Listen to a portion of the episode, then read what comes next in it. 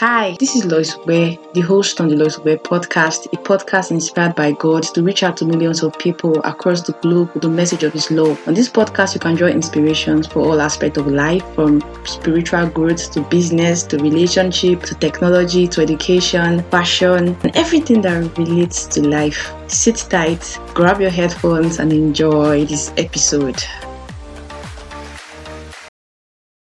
Hi guys, it's good to be back on the podcast. I'm super excited to be here. Happy New Month family, happy November. God has blessed us all. So we're going to be starting a new series. Uh, it is the love series, and I just want you to be open to what the Holy Spirit has to say because I feel like God is going to do great things on you know this episode, particularly this episode and the episodes to come really. So just be open to what God has to say. Some weeks ago, I was actually studying First Corinthians 13, 1 to 13, and it was so personal because it was more like I was getting to really know the character of God. I was getting to know who God who God is really. And I just felt in my heart that I should actually do an episode or episodes on First Corinthians 13. So that's why I came up with the love series. It's going to run till the end of the year. So do not miss an episode because every episode is laced with God's power. Our society confuses love and lust. Unlike lust, God's kind of love is directed outward towards others and not inward towards ourselves. It is utterly unselfish. Wow, this kind of love is beyond our human inclination or logic. You know, somebody once said, I'll read from my note here love is the true measure of all that we do. Nothing we say, nothing we have, and nothing we do has any value apart from love. Love is the true measure of all things. Come on, is that not awesome?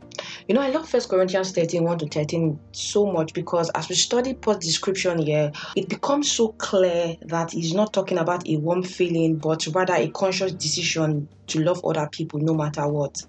The love Paul is talking about here is not something you feel, but something you do. So even if you meet someone that is not giving you the vibes to love them, you just have to love them because love is not a feeling, love is a decision. Sometimes it could be hard. That's why we have the Holy Spirit to help us. So, guys, because it's going to be a practical episode and also this series is going to be a practical series, I'm going to ask that you have a pen and a paper by your side because we're going to be doing something really, really quick. You have a pen and a paper by your side, obviously. You do. I hope you do. Please, if you don't have, please, please, please just go get it right now. I'll wait for you. Okay, I'm done waiting. yeah. Okay, so you're going to divide the paper into two. One side of the paper, you're going to write uh, my love strengths. The other side, you're going to write my love weaknesses. Don't worry, family. We'll get back to this list at the end of the series. So let's read First Corinthians 13, verse 4. It says, Love is patient and kind. It's interesting that the very first word Paul chooses to describe love is patience. Hmm. The word here means to bear patiently with other people's faults and offenses, to be long suffering. This is the first characteristics of agape love because it is totally unconditional. It is choosing to love another not because of who they are, but in spite of who they are, in spite of what they do to you or what they have done to you. It is love that understands the flaws of human, the na- human nature, and refuses to take offenses. It is love which sees the potential in people and do not not demand instant maturity or growth. I know someone is saying, Lois, what are you saying? This is not easy. I'm gonna share a story with you, family. Sometimes ago, I used to work for a company, and my role then was, you know, uh, to coordinate the daily, you know, runnings of the company and all that, and also to reach out to clients and customers. So I remember a particular day, my employer walked up to me and he's like, Lois, I think you should actually call uh, some of our clients and customers. I'm like, okay, wow. And so I picked the phone and I called a particular customer, and she's like, is okay why did you go and i'm like i'm calling just to check up on you ma and just to tell you thank you for using our services and all that and she just snapped at me oh jesus inside of me i was boiling i wanted to like who the hell are you? Is it because I'm working? What is wrong with you?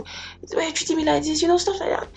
And then the Holy Spirit is like, calm down, girl. You better calm down because you're trying to do like this to me. And I'm like, wow. So I can totally understand when it's hard for us to be patient with people. It's hard for us to really bear with the four flaws and you know um, immaturity of some people. But that's where the Holy Spirit comes in to help us. Yes, family. So I guess one of my um, love weakness is patience. Save me, Jesus. Help me, Jesus. So away from the human perspective, I feel like God is actually patient with us. God is the most patient person on earth, or and even outside of earth. God is the most patient because just look at it this way. The Bible says that before we actually understood why Christ was dying for us, He loved us. The Bible says, while we're yet sinners, Christ loved us and He died for us. So that means God is the most patient person. Just imagine if God had looked at all our flaws, our mistakes, and decided to judge us based on that there will be no safe person today. But God actually looked beyond, you know, those our flaws and mistakes and decided to love us and decided to, you know, reconcile us with Him. So it's amazing because God is the Father of love. God is love Himself. So I feel like if we have Him in our lives, it's going to make things easier. I know we are living on earth and sometimes people will get on our nerves and do crazy things to us, but taking, you know, our taking God as our perfect example and there's something my pastor always say if you spend time with somebody the person's nature will begin to rub off on you. So when we spend time with God, when we spend time fellowshipping with God, we discover that his character, his nature begins to rub off rub off on us. So I feel like the solution to our love weaknesses and our, and all that is spending time with God. It's not going to come uh, at once. You may be finding it hard to really work in a particular level of love. Maybe you're not patient too much. You're not kind as much as you want to be kind, as much as God has instructed us to be kind. It's it's okay. It's fine. But as you spend more time in God's presence, you realize that that nature begins to rub off on you. I hope I hope this episode blessed you so much. Please share with your friends. Just before I go, I would like to close this session by asking those who have not received Jesus to you know say this prayer with me. Lord jesus thank you so much for dying for my sins. Thank you for resurrecting. Thank you because i am the righteousness of god in christ jesus because i believed in your death i believe in your resurrection and i believe that i'm righteous. Glory to god you are righteous. Tell your friends about this podcast. Do subscribe and see you next week. Bye